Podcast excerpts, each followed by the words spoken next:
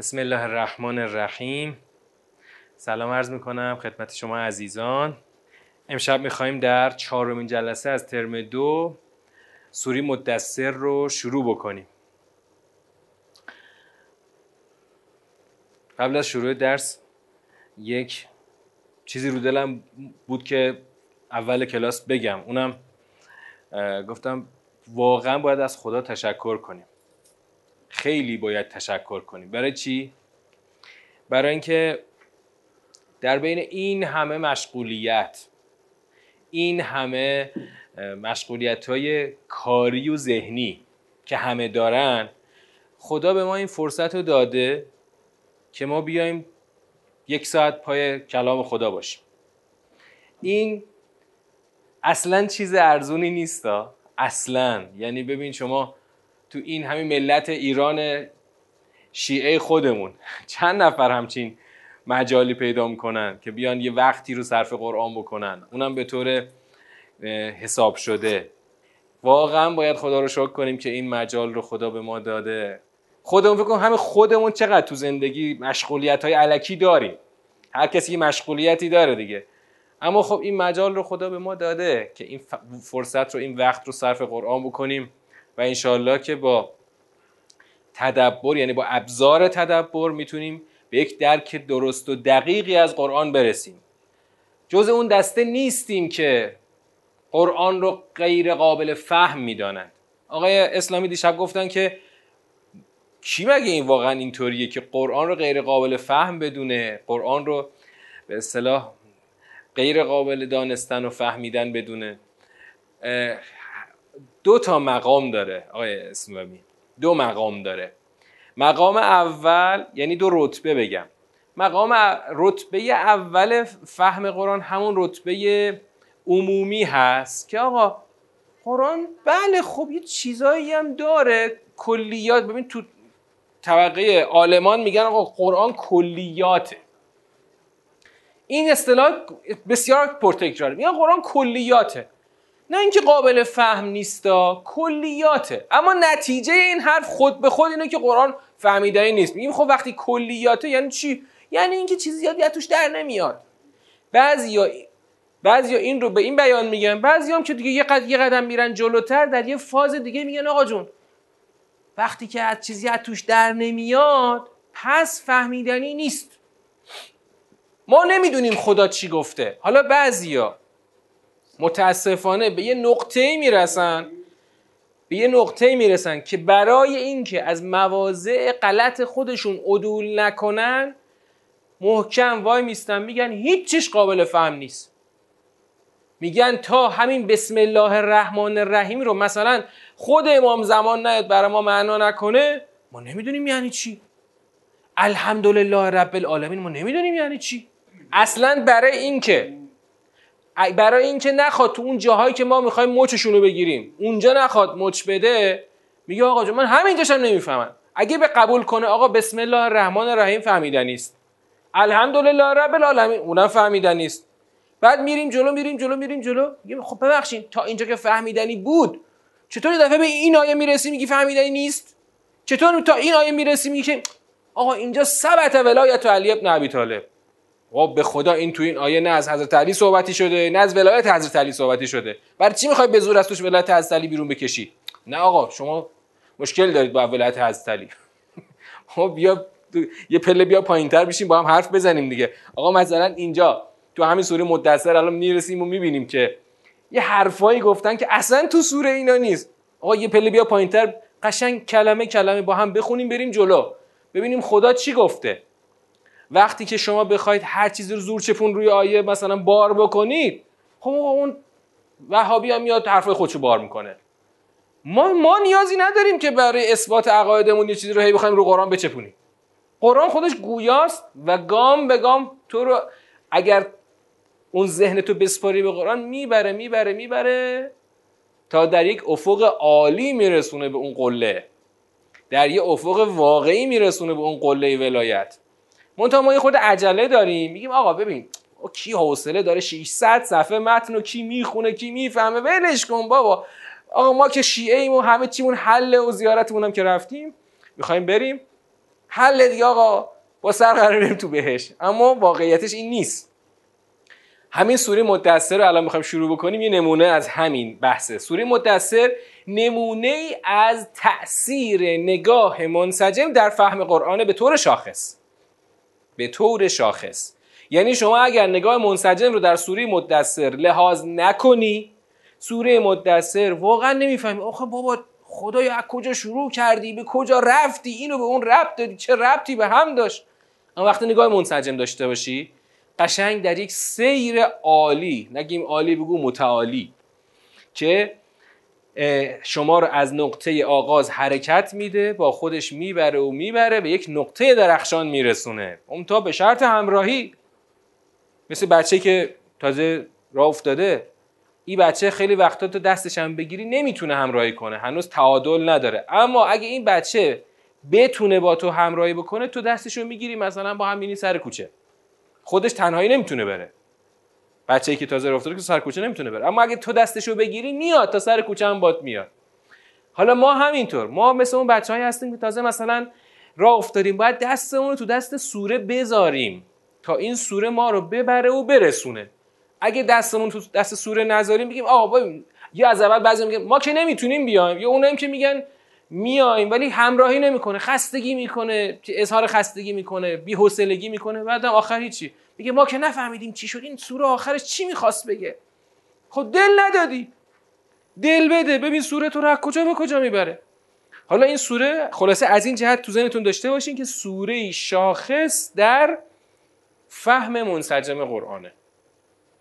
و تو این سوره ما با بعضی از کسانی که تو همین فضای قرآن یه نظریات دیگه دارن بحث داریم. یعنی خیلی بحث بگم شما بگو جدل. جدل داریم که آخه چرا دارید یه چیزایی رو به سوره ربط می‌دید که توش نیست. ببینید یه چیزایی تغییر نداره که اون لایه اوله. کلمات تغییر ندارن. معانی کلمات تغییر ندارن. خب؟ اون درک ما از جملات تغییر ندارن. خود به خود درک ما از پاراگراف ها تغییر نداره. خب پس چی تغییر داره؟ مصادیق. مصادیق می‌تونه تغییر بکنه. و همچنین غیر از مصادیق اون افقی که ما از این مثلا از این پاراگراف می‌تونیم ببینیمش. مثلا الان دیشب تو سوره منافقون که بودیم سوره منافقون رو شما همین قبل از پیروزی انقلاب اگه می‌خواستی بخونی مثلا خیلی درکی نداشتیم ازش. چرا؟ چون هنوز حکومت دینی رو تجربه نکرده بودیم.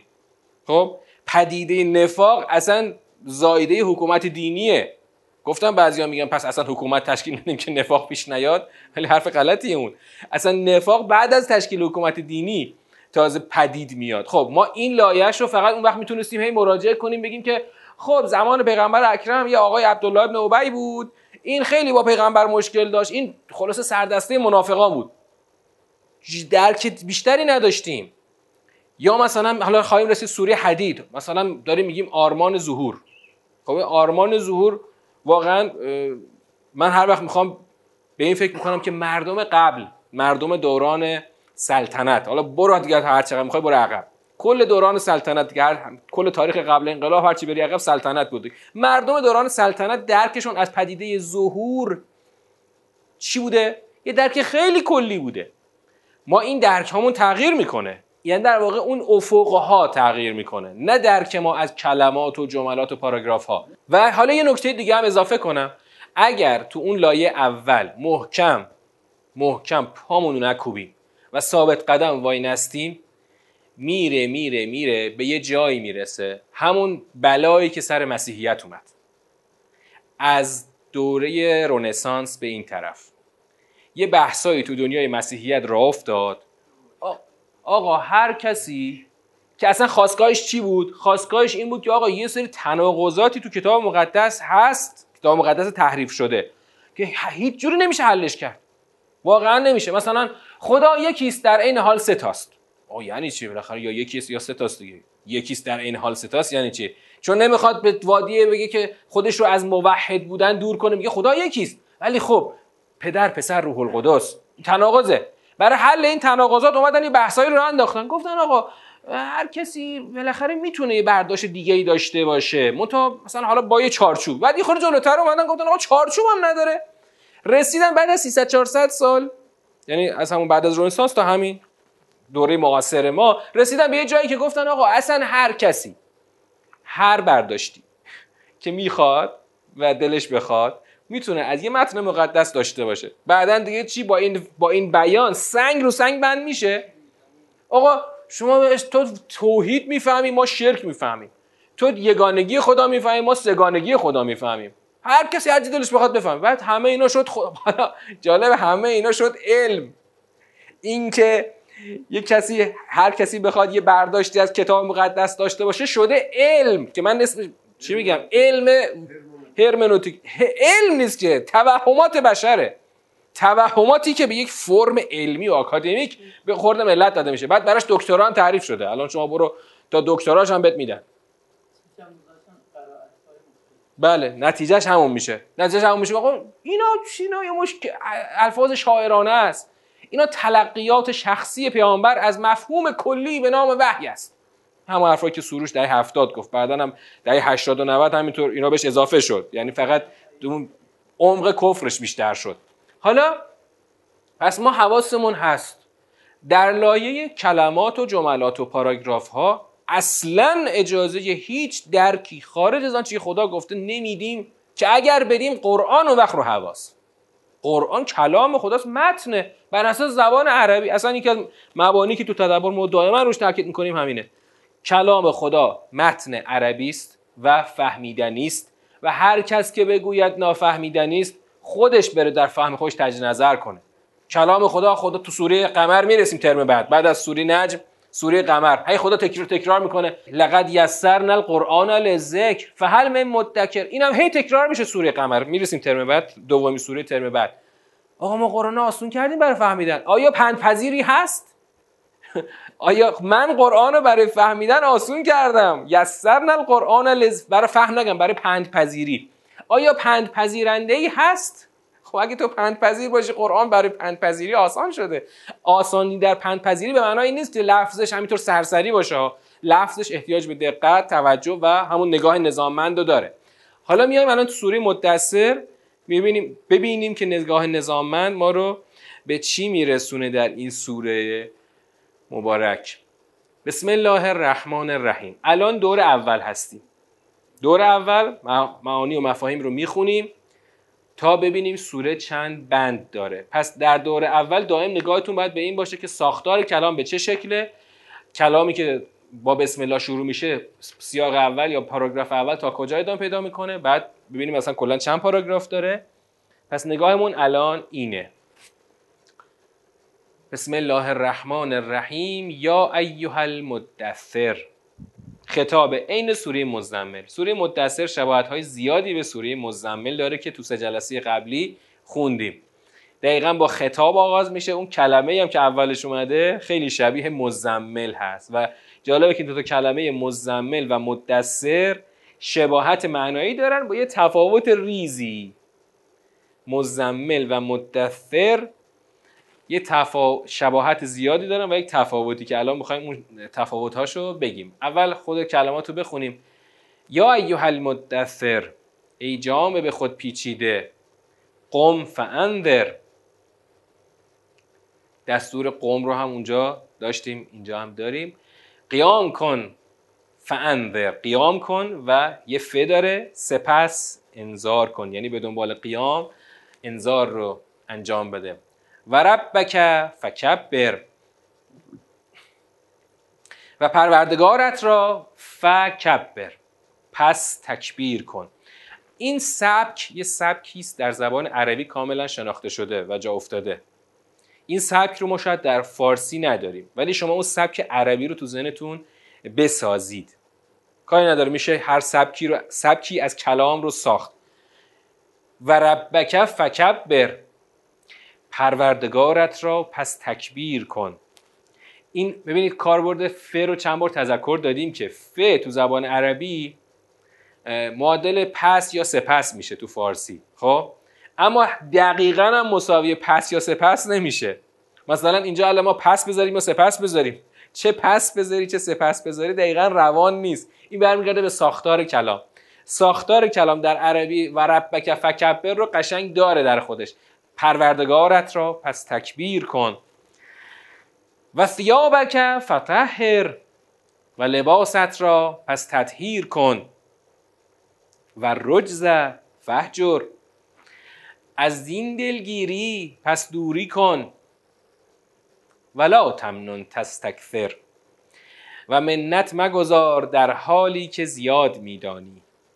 ببین سلسله از دستورات که هر کدوم مال یک بخشی مال یک خلاصه حوزه ای از وجود درونی یا بیرونی. ول ربک فسبر اونجا بود ورب بک فکبر اینجا ول ربک فسبر به خاطر پروردگارت صبر کن. صبر رو سوره قبلی هم داشتیم. خیلی این مفاهیم اینجا خیلی شبیه هم هست اما سیرها متفاوته. الان کسی نگاه سیری نداشته باشه میگه بابا این مزمل مدثر اصلا فرقی نداشتن همش داشت یه حرفی می‌زد نه. یه آغاز مت... یکسانی تقریبا داره ولی سیر کلام متفاوت خواهد شد. بعدا در پایان این سوره خواهیم دید که مزمل با مدثر چه فرقایی داره. نه فقط کلمه مدثر با, با کلمه مزمل خود سوره با اون با اون سوره چه فرقی داره؟ باز یه ف داریم. فاذا نقر فی پس وقتی که در شیپور دمیده می شود فذالک یوم ازن یوم عسیر. آنگاه که در شیپور دمیده می شود پس آن در آن روز روزی سخت است. علل کافرین غیر و یسیر. بر کافران آسان نیست. بر کافران آسان نیست. ورنی و من خلقت وحیدا. این زرنی رو تو سوره مزنبلم داشتیم. زرنی و من خلقت وحیدا. مرا وا بگذار با کسی که خودم به تنهایی خلق کردم. خدا با تاکید میگه خودم تنهایی. آفریدمتون تک تکتون و جعلت له مالا ممدودا. تنهایی آفریدمش و براش چی قرار دادم؟ مالی دامندار و وسیع براش قرار دادم. آفریدمش بعد بهش مال و, فر... مال و منال همه چی دادم. و بنین شهودا و پسرانی حاضر در نزد او. بنین شهودارم خدا از باب عطا و داده های خودش به اون آدمه داره برمی شماره بنین شهودا شخص خاصی هست اما در واقع یک مدلی از آدم ها یک گروهی از آدم ها که متکی هستند به ثروت و قدرت. حالا می‌خوان با این ثروت قدرت چیکار بکنن؟ جلو پیغمبر قد علم بکنن.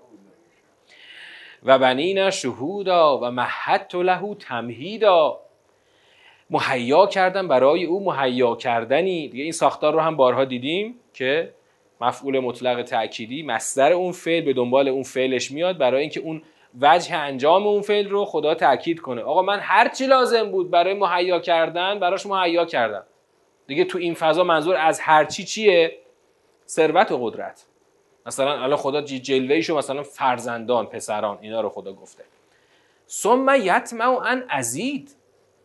سپس طمع می‌کند که زیاد کنم براش. ولی کلی بهش دادم هنوز طمع هم داره. بازم بیشتر بهش بدم و کلا. کلا. هر جا کلا داشتیم تا حالا دیدیم که کلا یه جور چیه؟ حرف رد بهش میگن. یعنی همه اون تصورات رو باطل می‌کنه یا اون گفته ها رو باطل می‌کنه. یا کلا اون زمینه هایی که تو ذهن طرف وجود داره همه این رو خدا رو باطل می‌کنه. این توق... الان اینجا کلا و دقیقا برمیگرده به اون طمع بی جای او. طمعش رو هرگز انه کان لآیاتنا عنیدا. او نسبت به آیات ما عناد ورز است.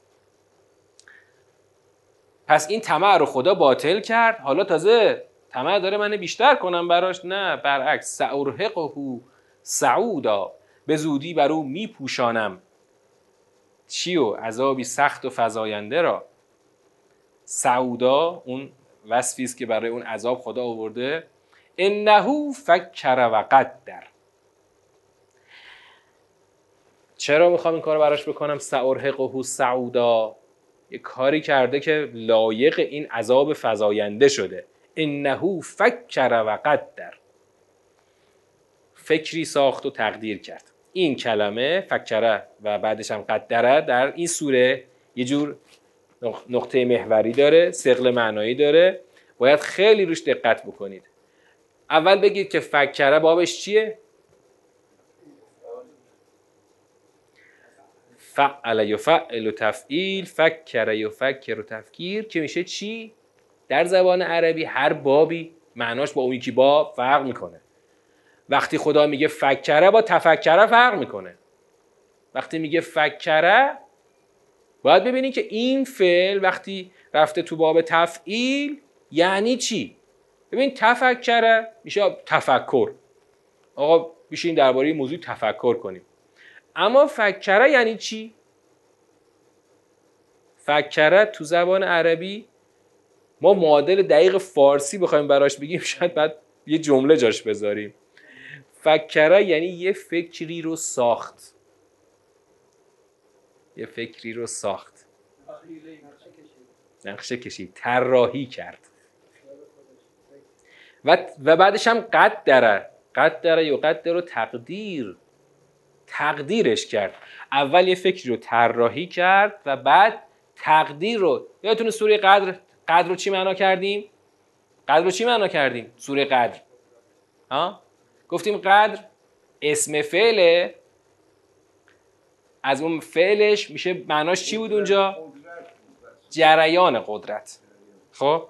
اینجا وقتی میگه قدره یعنی بر اساس اون طراحی رفته چیکار کرده؟ این فکر خودش رو به جریان در آورده. یه تقدیر کرده. یعنی اون قدرت خودش رو برای اجرای فکری که طراحی کرده به جریان در آورده. فکر و قدر. بله. فقتل کیف قدر. خدا به خاطر این فکر و قدر خدا براش یه جور نفرینی فرستاده که پس مرگ بر او باد که چگونه تقدیر کرد. ببینید از خدا خدا در این سیر از کجا شروع کرده؟ یه آدمی رو داره توصیف می‌کنه. اولش گفت یه سری نعمتهایی رو من بهش دادم که او طمع زیاد شدن نعمت ها هم داره. هرگز اینطور نیستش. این عنود بوده. اما این آدم مشکلش چی بوده؟ فکره و قدره. بعد بلا فاصله خدا اومده براش یک نفرینی رو فرستاده که تو نشستی یه فکری طراحی کردی و به جریان در آوردی مرگ بر او باد که چگونه تقدیر کرد. دوباره برای تاکید ثم قتل کیف قدر. سپس مرگ بر او باد که چگونه تقدیر کرد. تقدیر کردی. یه فکر رو طراحی کردی و فکر تو به جریان در آوردی اما فکرش چی بوده که خدا قبل اینکه فکرش فکرش رو بگه براش نفرینی چه خدا فرستاده و دوباره هم دوباره فرستاده با تاکید الان می‌خواد اون فکرش رو خدا برای ما بگه. خدا بارها برای آدمای عنود این کارو کرده بله که قتل مرگ بر او باد. که البته ما اون حرفمون رو دقیقا اینجا میگیم. قتله خب حتی اگه فعلی معنا کنی یعنی همون فعل مجهول معنا کنی دعایی هم معنا کنی بازم درسته. چون خدا وقتی بگه قتل مرد. مثل مثل سوری بروج. سوری بروج خدا درباره اون اصحاب اخدود چی گفت؟ قتل اصحاب الاخدود. آقا کشته شدن اصحاب اخدود. حالا اینجا هم همون. اینم کشته شد. منتها حالا چه دعایی بگی چه خبری بگی فرقی نمی‌کنه. چون خداست که داره مرگ رو نثار یه آدمی می‌کنه به خاطر کاری که کرده. البته خدا اینجا مالک و رب هستیه خب؟ او خودش جان داده. الان داره میگه آقا قتله خب؟ خدا به عنوان پروردگار هستی کلامش همون کنف ازا اراده شیئا ان یقول له کن فیکون. پس دیگه یعنی خدا یک مقامی داره که منحصر در خودشه که اگر قتله رو بگه واقعا همونجا باید کار طرف تمومه. اما چیکار کرده؟ از اینجا خدا می‌خواد اون همون فکره رو بگه. خب این فکره یه چه تری ریخته؟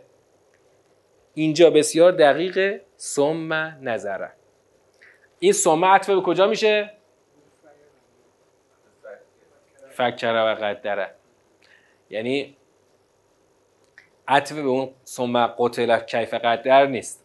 اونا نفرین خدا بود. اینجا الان اون طراحی رو خدا می‌خواد بگه. ثم نظره. بعد از اینکه فکر کرد و تقدیر کرد یعنی قدرتش رو برای اون فکرش به جریان در آورد نظر کرد. ثم عبس و بسر سپس اسو شد و چهره در هم کشید.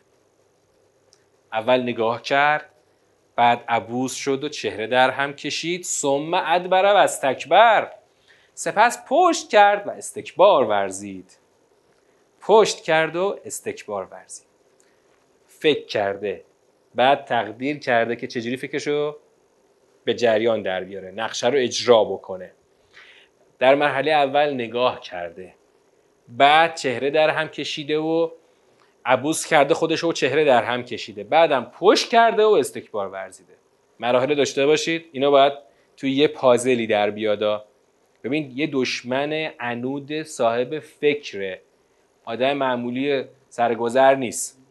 آدم صاحب چی؟ اولا موقعیت داره نفوذ داره ثروت داره قدرت داره اما نشسته فکری رو طراحی کرده. این فکرش به اضافه اون ثروت و قدرتش باید در یه پازل جور بشه کنار هم جور در بیاد. بعد که رو برگردونده و پشت کرده یه حرفی زده. فقال ان هازا الا سحر یؤسر یؤسر چه فعلیه؟ این چون کلیدیه می‌پرسم ها مجهوله. معناشو می‌دونید؟ از روی نگه باید مجهولی معنا کنید. نه نه نه. از اثره. همون اثر. سه سه نقطه. خب؟ یؤسر میشه به جامانده به جامانده فعل مجهوله بعد مجهولی معناش کنیم. فقال ان هازا ان هازا یعنی نیست. این جز یک سحری به جامانده این جملهش بعد از اون قیافه در هم کشیدنش و پشت کردنش چیه؟ تکمیل پازل نقشه است. همه رو داشته باشید. ان هازا الا قول البشر. آقا این یک سحری است به جامانده و این نیست مگر کلام یک بشر.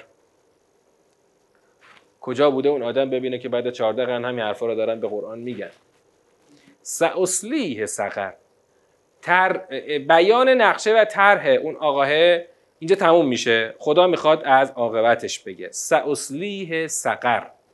به زودی او را در سقر میاندازم. و ما ادراک ما سقر. قبل اینکه خدا بگه چیه میگه تو چه می‌دونی؟ چه چیز تو رو آگاه کرد که سقر چیست؟ حالا خدا به جای اینکه سقر رو معنا بکنه مثل همه سورای قبلی هم دیدیم که خدا به اینکه اصل معنا رو بگه اوصافش رو میگه. سقر میندازمش تو سقر. حالا سقر چیه؟ تو اولا که چه می‌دونی سقر چیه؟ لا تبقی ولا تذر. باقی نمی‌ذاره و رها نمی‌کنه. ببین زرنی رو داشتی؟ اون تذر با زرنی یکیه ها. زرنی مرا با او وا بگذار اینجا میگه لا تذر. وا نمی‌گذاره. رها نمی‌کنه.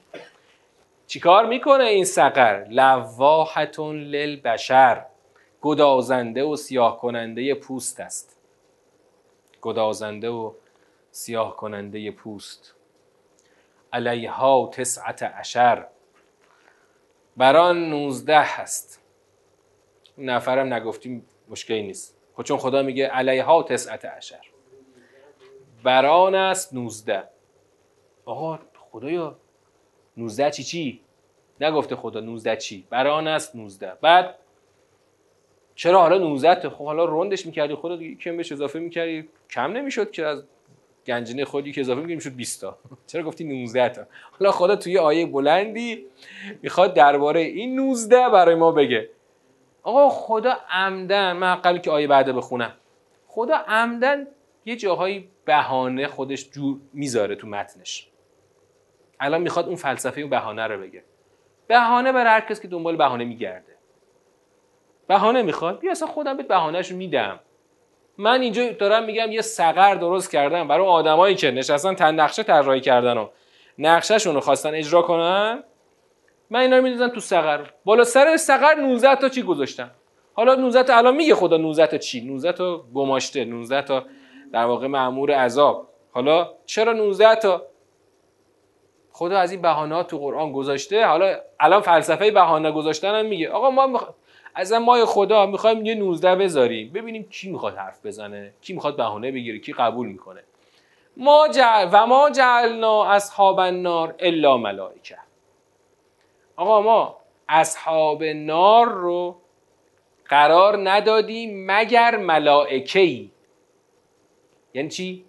منفی در منفی مثبت. ما اصحاب نار رو ملائکه گذاشتیم. اصحاب نار یعنی چی؟ یعنی همون مثلا گماشتگان آتش. اینا ملائکه خدا هستن. که قبل اینکه از اون ملائکه بودنش توضیح بده میگه از اون از اون 19 می‌خواد بگه. وقتی تا همینجا اینو خوندیم فهمیدیم که اون علیها تسعت عشر یه سری ملائکی هستن که اینا در واقع معمور جهنم هستن. و ما جعلنا عدتهم الا فتنه. آقا ما عده اینا رو که گفتیم چند تاست؟ 19 تاست. اینو گذاشتیم از باب فتنه. خب فتنه یادتونه تو سوره قبلی فتنه چی معنا کردیم؟ ما تو تدبر همیشه روی معنی کلماتی که جنبه محوری دارن جنبه سقل معنا دارن تاکید ویژه باید داشته باشیم. چرا؟ چون کلماتی که سقل معنایی روشون سواره یعنی جورایی پایه کلام هستن این کلمات معناشون خیلی مهم و دقیق میشه. فتنه رو کجا معنا کردیم قبلا؟ سوره قبلی تو ترم یک. انکبوتو که ما نخوندیم اینجا که. تو ترم یک. سوره که کلمه فتنه داشتیم. اینا از جنبه یادآوریه ها. هر چند وقتی یه ارجایی به یکی از سوره های قبلی داشته باشیم خوبه. کلمه فتنه تو معوضتین فتنه نداریم. بله بله بله. بروج. اونجا بروج فتنه کجا آمده بود؟ اونجایی که همون اصحاب اخدود مؤمنین رو داشتن مینداختن تو آتیش. بروج. مینداختن تو آتیش. به جرم چی؟ به جرم ایمان. آیش چی بود؟ ان الذین فتنوا المؤمنین و المؤمنات لهم عذاب و جهنم و لهم عذاب الحریق. این آیش بود. خب؟ ان الذین فتنوا المؤمنین و المؤمنات که فتنه چی معنا کردیم؟ چون اونجا هم کلمه مهمی بود کلمه فتنه. حالا اونجا مستاق بیرونیش این بود که مؤمنین مینداختن تو آتیش. خب؟ اما خود فتنه کلمش از کجا آمده بود که اونجا به این معنا استعمال شده؟ فتنه یعنی گداختن. تو زبان عربی فتنه یعنی گداختن. فتنو یعنی گداختند. مؤمنان رو. حالا اصلا این, این کلمه برای فلز استفاده میشه برای خالص کردن فلز. الان همین الان هم شما فلز رو بخوای خالص کنی مثلا باید ذوبش کنی تا ناخالصیاش جدا بشه. خب؟ برای خالص کردن. حالا این وقتی در فضای انسانی استفاده میشه فتنه میشه یک معرکه داغ. یک معرکه داغ. که نتیجهش دو حالت داره. یا خالص شدن شما میشه یا سوختن شما. یا میسوزی نابود میشی یا خالص میشی. تو فتنه تو گداختن وقتی فلزی رو داغ می‌کنن ناخالص یا میسوزه خود فلز خالص میشه. شما آدم تو وقتی تو فتنه بیفتی یا میسوزی پودر میشی نابود میشی میری یا خالص میشی. یعنی یا پاک و خالص در میای از تو فتنه یا نابود شده هیچی دیگه به فنا رفتی. حالا خدا میگه من اینجا هم می‌خوام یه فتنه بذارم. حالا فتنه خود به خود در واقع نتیجهش میشه یک آزمایش سخت یک آزمایش داغ. آقا ما یه 19 تا گذاشتیم اینو عامل آزمایش سخت قرار دادیم. الا فتنتا للذین کفرو اصلا من اینو فقط برای وقتی همون الا میاد الا چیکارش می‌کنه؟ الا تاکیدش رو زیاد می‌کنه. آقا من فقط گذاشتم برای همین که این عامل فتنه کافران باشه. عدد 19 فتنتا للذین کفرو نه شیشو که میگه الا ملائکه. 19 چرا اینکه چرا 19 تا گذاشته؟ آقا عامل آزمایش سخت کافران. که کافران هی بیان بگن آقا خب چرا 19 تا؟ این 19 یعنی چی؟ از کجا اومده؟ یه بعضی مثلا گیر دادن که عدد اوله. ربطی نداره عدد اول بودنش. یه عدد خدا گذاشته خواسته این کافران رو باشه امتحان سخت بگیره. اما لیستیقن الذین اوتول کتاب و ببین اول که فتنتن للذین کفرو اما لیستیقن الذین اوتول کتاب دقت کنید اوتول کتاب کیا بودن؟ سوری بیانیه یادتونه؟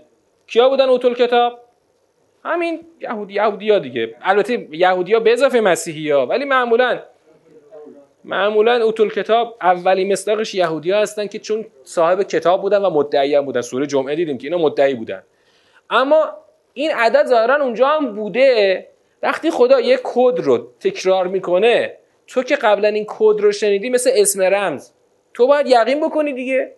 آها اونجا تو کتابای ما این اسم رمز اومده. آقا مثلا مثل عدد رمزی 19 تا.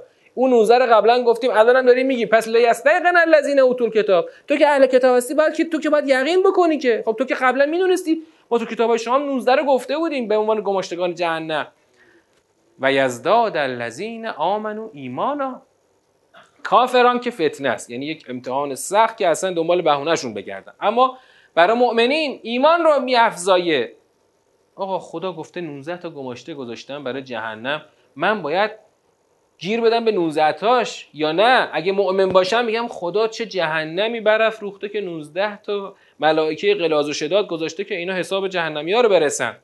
ولا یرتاب الذین اوتوا الکتاب.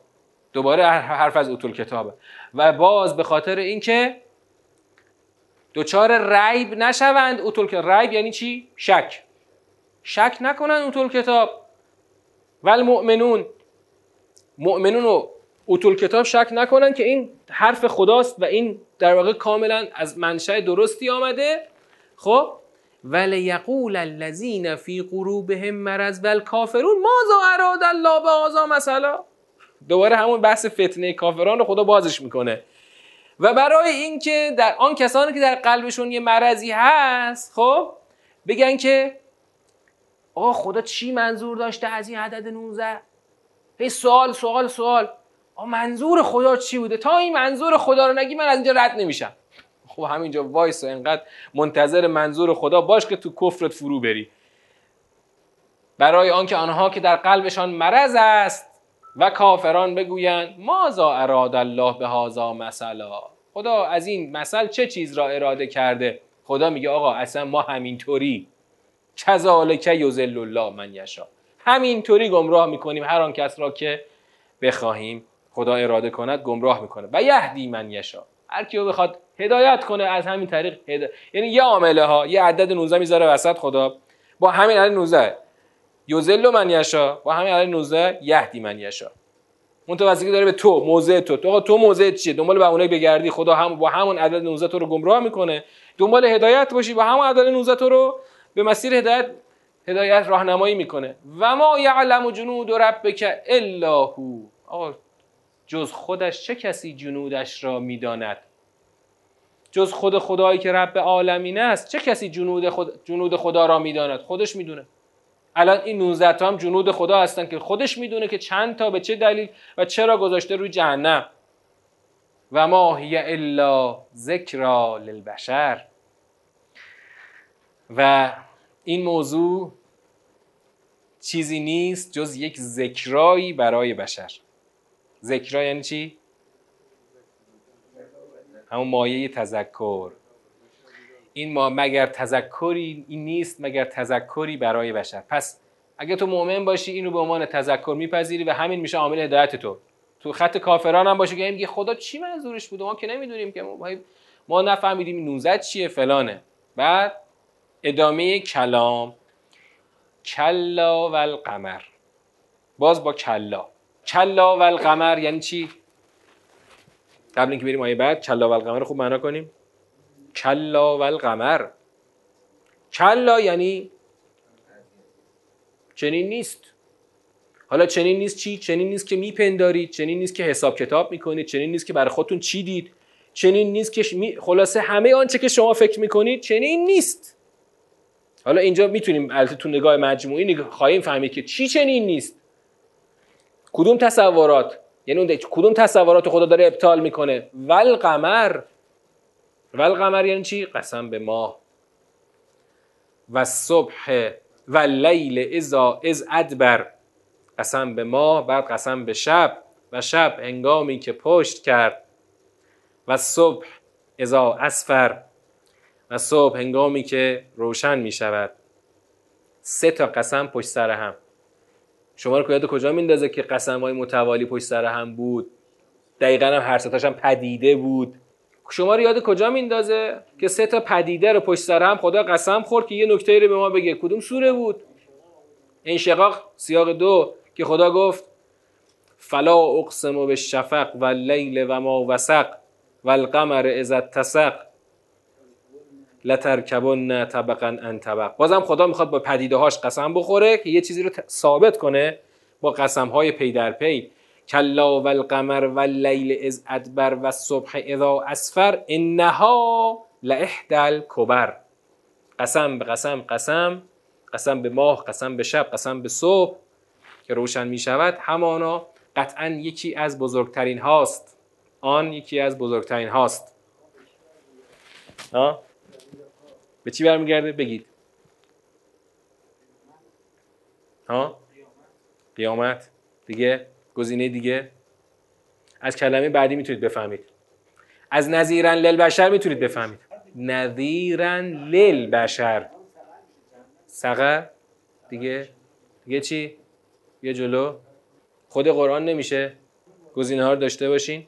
میریم تو دور مفهومی تو سیر مجموعی خود می‌فهمیم که چیه. حالا انها انها لاحدل کبر. ببین نکته دیگه هم که هست پشت قسم اومده. اون دلیلی که قرآن تقویت میشه بعد از سه تا قسم پیاپی اومده. خب قسم های پیاپی در خود قرآن برای اثبات وجه و وزانت و ارزش قرآن زیاد داریم بعد نذیرا للبشر. اینم ادامه همون جواب قسمه. قسم جواب قسم. انها لاحدل کبر نذیرا للبشر. انذاری برای بشریت. اما انذار برای بشر. کدوم بشر؟ خب من خودم باید تعیین کنم که آقا من کدوم بشرم؟ من بشری هستم که می‌خوام. هدایت بپذیرم یا می‌خوام راه گمراهی رو برم. لمن شاء منکم ان یتقدم او یتاخر برای هر کس برای کسی از شما که مشیت کند این که مقدم یا مؤخر شود. یعنی چی؟ لمن شاء منکم ان یتقدم او یتاخر اون کس که بخواد مقدم شود یا مؤخر شود یعنی چی؟ یعنی اون کس که بخواد پیش بیفتد یا پس بیفتد. پس منظور این که پیش بیفتد می‌تونه پند بپذیره نظیر رو بپذیره. همون کسی بخواد پس بیفتد عقب بیفتد خب نمیپذیره. کل نفس به ما کسبت رهینه.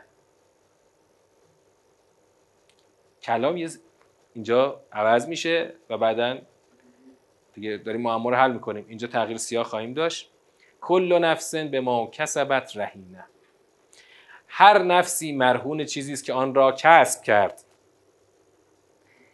کل نفس به ما کسبت رهینه. چون الان تو دور اول هستیم و جمله رو با دقت بیشتری بخونیم. مر رهینه. رهین بر وزن فعیل. خب رهین رو به فارسی معنا کن. ها؟ رهین در واقع باید بگیم در گرو در بند کل نفس به ما به چی در بند است؟ به ما کسبت هر نفسی. به آنچه که خودش کسب می کند در بند همان است. که شما یه چیزی رو میری خودت کسب می‌کنی ولی توش قشنگ خودت گیر همون میشی. به ما کسبت رهینه الا اصحاب الیمین. مگر اصحاب یمین. یه جمله خیلی دقیقیه ها. خدا یه قاعده کلی گفت. کل نفس به ما کسبت رهینه بعد میگه الا اصحاب الیمین. مگر اصحاب یمین. این چه جور استثناء کردنیه؟ یعنی اصحاب یمین یا اصحاب بهشت. چطور استثناء میشن؟ از قاعده کلی کل نفس به ما کسبت رهینه یعنی اینا در گروه آنچه کسب کردن نیستند هستن. هستن. حتما هستن. اما چرا خدا داره جداشون می‌کنه؟ چجوری؟ مفهومشو می‌خوام بگید. خب مطیع بودن پیش افتادن. این باعث میشه که در گرو نباشند. پس اصحاب یمین هم در گرو هستن. منتها خدا با این جمله داره چیکار می‌کنه؟ خدا با این جمله می‌خواد بگه که الا اصحاب الیمین. خدا خدا می‌خواد بگه نه اینکه کلا اصحاب یمین در گرو نیستن. اما اون قاعده در گرو بودن اون وجه درشتش اون دربند و به اصطلاح بس اسیر بودنه. اصحاب یمین دیگه اسیر نیستن. در بند نیستن. بلکه اونا با همین ما کسبت خودشون با اون آنچه کسب کردن به به بهشت رفتن. ولی دیگه این عنوان در گرو و بند بودن رو اینا بار نمیشه. وگرنه اصحاب یمین هم بازم رهین هستن. چون همین ما کسبت اونها رو به یمین رسون. بعد خدا می‌خواد توی اینجا یک نقل یک گفتگویی رو برای ما نقل کنه. الا اصحاب الیمین فی جنات یتساءلون عن المجرمین. از اصحاب یمین خدا می‌خواد یه چیزایی رو نقل بکنه که با یه گفتگویی رو با مجرمین که همون از جهنمی هستن می‌خواد برای ما بگه. فی جنات یتساءلون عن المجرمین. ما سلککم فی سقر. بهشتی ها از جهنمی ها می‌پرسن چه چیزی شما را در سقر کشید؟ اون سقر که خدا گفت و ما ادراک ما سقر. جهنمی ها چی جواب دادن؟ قالو لم نکن من المسلین ما جزء نمازگزاران نبودیم. تو نم... قرآن هر جا نماز هست. بلا فاصله بلا فاصله. بی معطلی و مقدم یعنی بی فاصله که بخواد مفهوم رو دور بکنه. چی میاد دنبالش؟ انفاق. انفاق. اینو داشته باشین که این سوره مکیه. سوره گفتم سوره حدید. و هم سوره منافقون که خوندیم. انفاق جزء لاینفک که وظایف مسلمانی است در ردیف نماز. چون سوره معارج یادتونه که هشت شرط مسلین چی بود؟ یکی از مهمترین شروط مسلمانی فی اموالهم حق و معلوم للسائل و المحروم اینجا هم خدا میگه ولم نکن اطعم المسکین. نماز که نمیخوندیم. کاری هم با بینواها نداشتیم. شکم گشنا پوستشون به استخونشون چسبیده بود. می‌گفتیم به ما چه؟ لم نکن اطعم المسکین. دیگه چیکار می‌کردیم؟ نماز و اینا که هیچی. بینوایان هم که هیچ انفاقی نداشتیم. اما یه کار ایجابی می‌کردن اون کار اینا که کارهای سلبی بوده. نماز نخوندن و انفاق نکردن که کارهای سلبیه. کار ایجابیشون. کنا نخوز و محل خواهزیم. هر کی هر کی شیرجه زد ما با شیرجه زدیم نخوز و معل خائزیم همواره همراه قور کنندگان قور می‌کردیم. تو چی؟ تو اباطیل و توی راه باطل و توی هرچی حرف مفت و هرچی راه کج و بیراهه. همه این هر کی رفت هر کی جلو افتاد گفت این راه درسته ما هم دنبال شیرجه زدیم. این خودش ثابت می‌کنه که آقا این که ما به طور معمول میگیم که آقا خواهی نشوی. رسوا هم رنگ جماعت شو. باطله دیگه. خواهی نشوی رسوا هم رنگ جماعت شو. و کنا دیگه چی؟ آقا هر کی شیرجه زد ما با شیرجه زدیم. و کنا و به یوم الدین. آقا گفتیم حساب کیه؟ چیه؟ کتاب چیه؟ هممون یه یا علی میگی میریم تو بهش. کنا و به یوم الدین. حساب و کتابی در کنیم. در حالی که دقیقا در همه جای قرآن جاری و ساری که باور به روز جزا یک رکن اصلی اعتقاده. باور به معاد. نه فقط یه باور دور تو آسمونا باور نزدیک و عینی هر لحظه به لحظه باور داشته باشه که یه یوم الدینی هست که تو رو به حساب و کتاب می‌کشن. حتی اتانا الیقین. آقا این جمله رو دقت کن. خیلی جمله دقیقیه. اول معناش شاید جور در نیاد و معناش رو خوب دقت کن ما تو دور اول هستیم باید معنا رو خوب دقت کنیم. آقا ما یه کارایی می‌کردیم. نماز که نمیخوندیم. انفاق هم که نمی‌کردیم. روز جزارم که تکذیب می‌کردیم. هر کم شیرجه زد باش شیرجه زدیم. حتی اتان الیقین. تا وقتی که ما رو یقین رسید. تا وقتی که خلاصه یقین به ما رسید. این چه ربطی داره؟ آقا شما در واقع تا حالا که داشت خدا داشت از اون راه باطل اینا می‌گفت یه دفعه خدا میگه حتی اتان یقین از قول همین چیزا دیگه. جهنمی ها داره میگه. حتی اتان یقین آقا یقین چیه که خدا یه روزی به حتی به جهنمی ها میرسونه؟ این چیه دقیقا؟ ها؟ نه مستاقش رو نمی‌خوایم بگم. ما مستاق نمی‌خوایم تعیین کنیم. ببین باید خود مفهوم یقین رو ببینیم تو این فضا یعنی چی؟ آقا یقین به ما رسید. معلوم میشه یقین یه چیزیه که میاد میشه پایان. ببین وقتی میگه حتی اتانا الیقین. یعنی اون سیر باطل و شیرجه زدن و نمی‌دونم نماز نخوندن اینا ادامه داشته داشته داشته تا یقین رسید. پس یقین میشه پایان بخش اون سیر باطل. ببین اول اینو از این وجهش بگیریم. یقین میشه پایان بخش سیر باطل نماز نخوندن و انتعام نکردن و شیرجه زدن تو اباطیل. خب؟ پس یقین پایان بخش اون سیر باطل است. اما یقین یعنی چی؟ یقین این چیزی که آدم دیگه با گوشت و پوستش لمس بکنه. شکی درش نداشته باشه. آقا الان شبه. من یقین دارم الان شبه. فردا صبح میشه. یقین دارم فردا صبح خب؟ اون یقین حالا اینکه مصداقش چیه؟ بله. طبیعتا بعد از مرگ اینا می‌فهمن که تمام این راه باطلی که رفتن اشتباه بوده. اما شما در هر مسیر کجی هم که باشی بالاخره یه روزی با به عینه و با یقین می‌فهمی که تمام راهی که اومدی اشتباه بوده. اونجا خدا تو سوره تکاسر بود دیگه. درسته؟ که کلا لو تعلمون علم الیقین لترون الجحیم. حالا پس این یقین پایان بخشه؟ تمام اون سیر باطل اهل جهنمه که بالاخره یه روزی می‌فهمی که تمام این راه اشتباه بوده. فما تنفعهم شفاعت الشافعین. که ما اینو در دور معنای حسابی باش کار داریم. که دیگه اون وقتی که اون یقین رسید که آقا همه راه اشتباه بود ولی دیگه حالا تو رو خدا آقا یه بنده پی شفاعتی که ما همیشه تاکید می‌کنیم شفاعت مساوی بند پ نیست. در تصور رایج شفاعت دقیقا بند پ است پارتی است. اما در نظام قرآن شفاعت اصلا به معنای پارتی نیست. بفرمایید. ببین الان چیزی اضافه ای بر آنچه که فما حتی اتانا الیقین ما چیزی اضافه نمی کنیم سیر رو بریم جلو بهتره.